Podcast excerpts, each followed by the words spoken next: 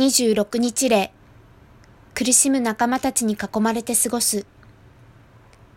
何のために生きていて何のためにみんなこんなに苦しいのか。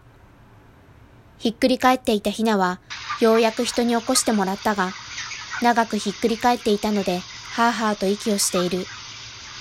ふん混じりのジメジメした地面に接していた背中は炎症で剥げてしまった。羽の付け根が特にひどい。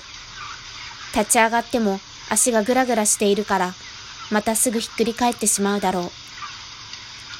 首が90度ねじれているヒナは、長い間ほとんど何も食べていない。それでも首をぐらぐらさせたまま餌をつつこうとしている。ここには幸せなヒナはいないのか。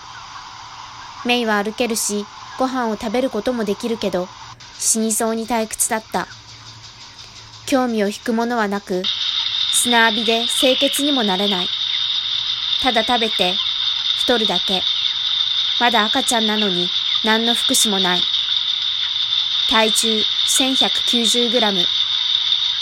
首のねじれたヒナ。傾斜の中に時々首のねじれたヒナがいます。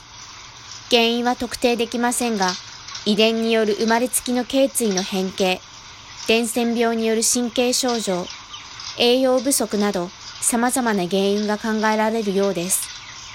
最近の研究では、商業用ブロイラーで、この頸椎側腕症、社系のヒナが増加傾向にあり、遺伝との関連の調査が必要と言われています。